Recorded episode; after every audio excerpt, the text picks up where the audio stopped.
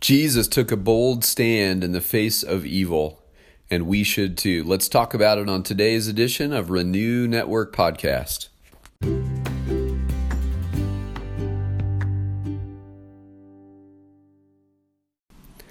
Life can be so very frustrating at times. Um, anything from waiting too long in the line at the grocery store to drivers in front of us doing things that put other drivers at risk, um, to kids not getting homework done. there are so many things that can compile our list of frustrations in this life.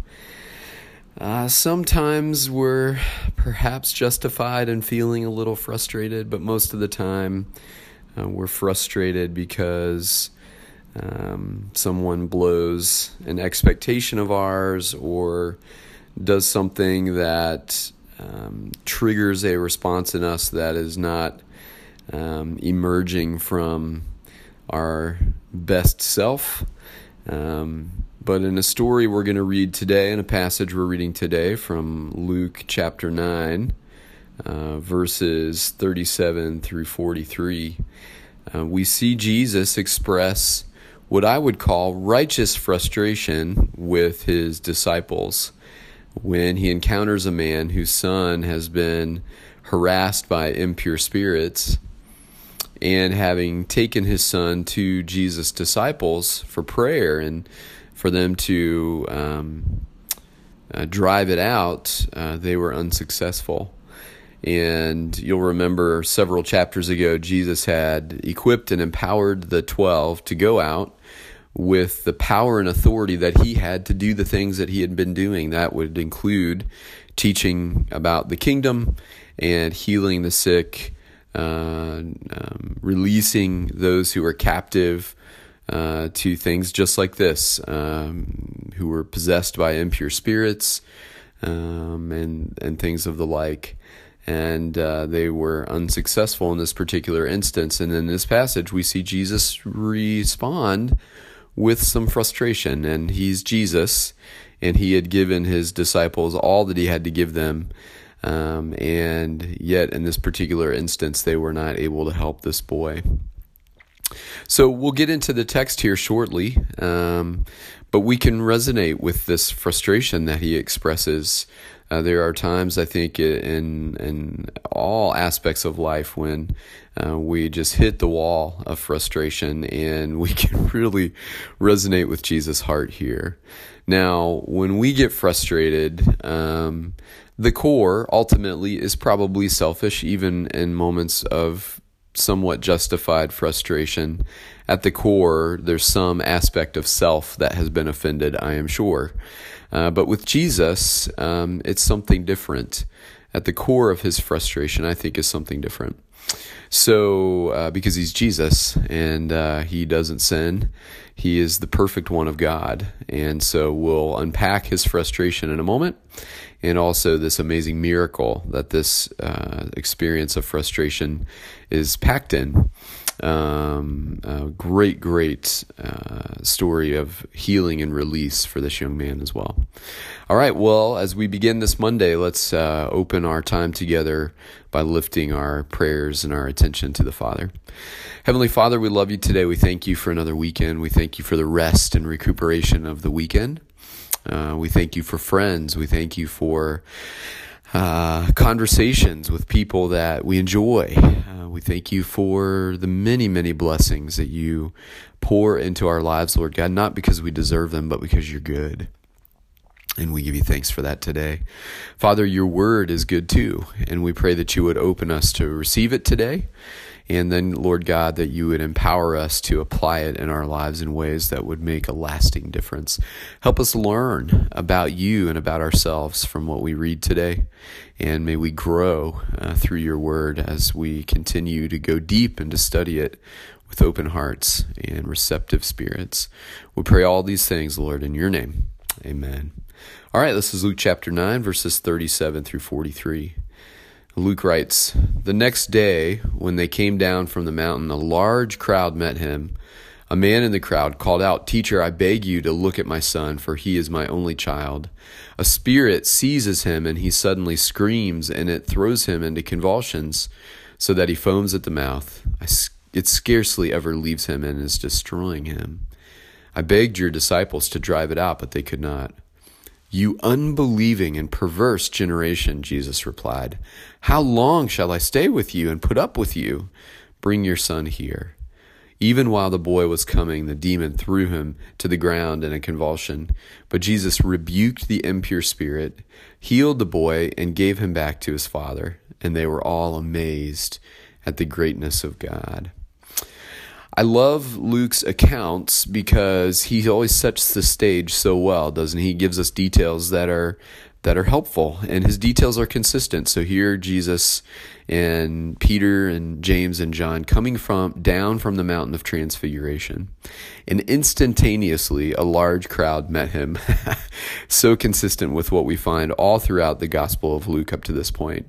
Wherever Jesus is, you'll find a crowd unless he's intentionally uh, uh, gotten away so that he can spend some time drawing close to the Father.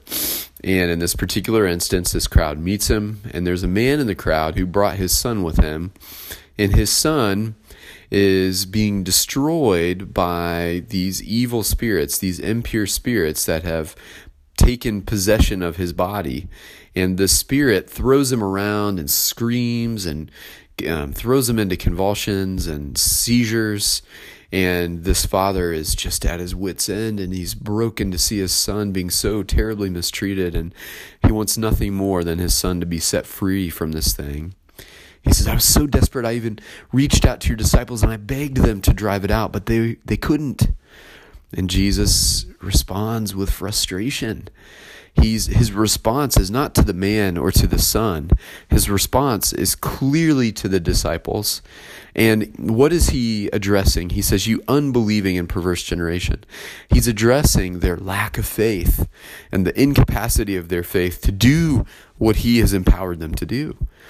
And he says how long shall i stay with you and put up with you? He's really frustrated. Now he's been with these guys for a long time now and just like any group of friends, any group that you spend time with, families experience this. There's just times when you get fed up with each other. How long do I got to put up with this? How long do I have to stay with you? And then um, he's he's responding in frustration because it appears to him that despite all of his investment in these men, they're still not getting it. He's given them everything that he has to give them. He has shared his power with them. He has shared his authority with them. And yet, in this particular instance, they weren't able to help this man and his son. Jesus asks the man to bring his son to him. And while they're coming to Jesus, the demons possessing him throw him into a convulsion and, and into a seizure. But Jesus rebuked the impure spirit. Now, rebuking is to say, You have no right to be in that person. I rebuke you uh, in the name of the Father. I rebuke you uh, in, in the power of God. And I, I claim the territory of this person to be uh, godly territory. You have no right to possess him. You get out. And so Jesus is rebuking him. He is casting the evil spirit away. And we're told that he healed the boy and he gave him back to his father whole and complete once again.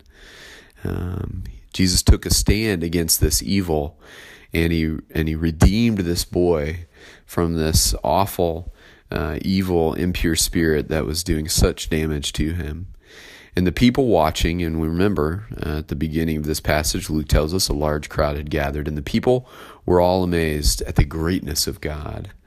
Now, there is nothing that falls outside the command of Jesus. We learned this uh, a few sections ago as we were studying. Jesus had command over nature, uh, Jesus has command over the spirit world.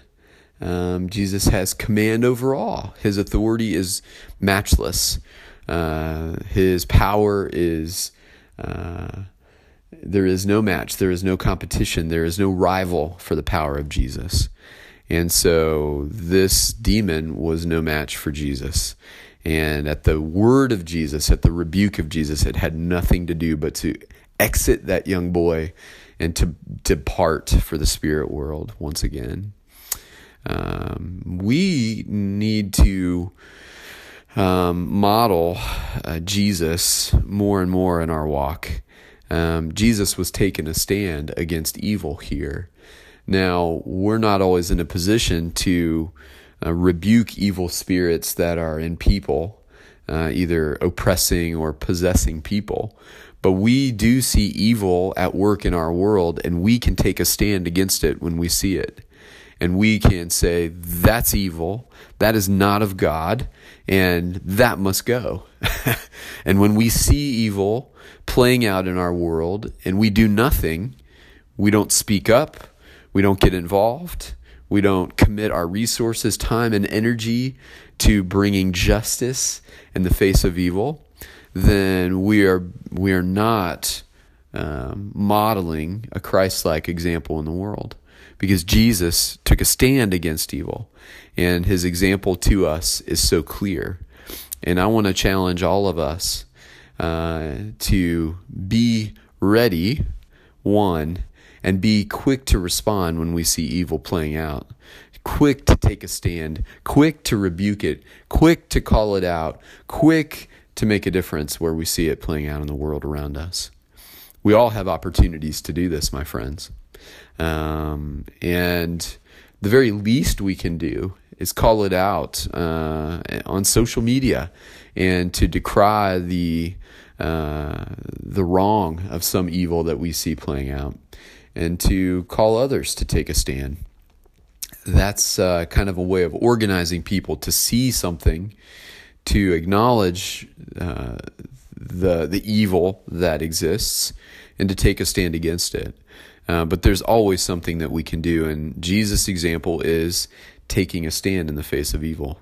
Um, and so I'm moved by his example.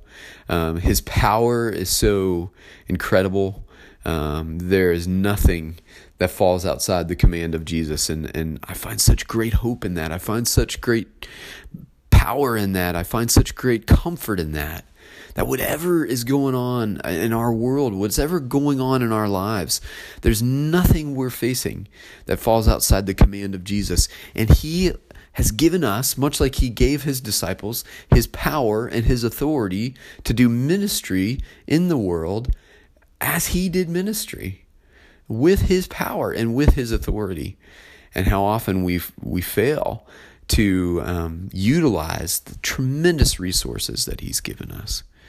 And so, my friends, I don't intend this to guilt anyone. I intend this to be a rally cry. I intend this to be motivation for all of us to stand in the face of evil and to do something about it. All right, great passage. So grateful for God's word grateful for the example of Jesus, and I am challenged today, and I hope you are too. Have a great Monday. I hope your day gets off to a good start. Hey, come back and uh, study with us again tomorrow. Take care.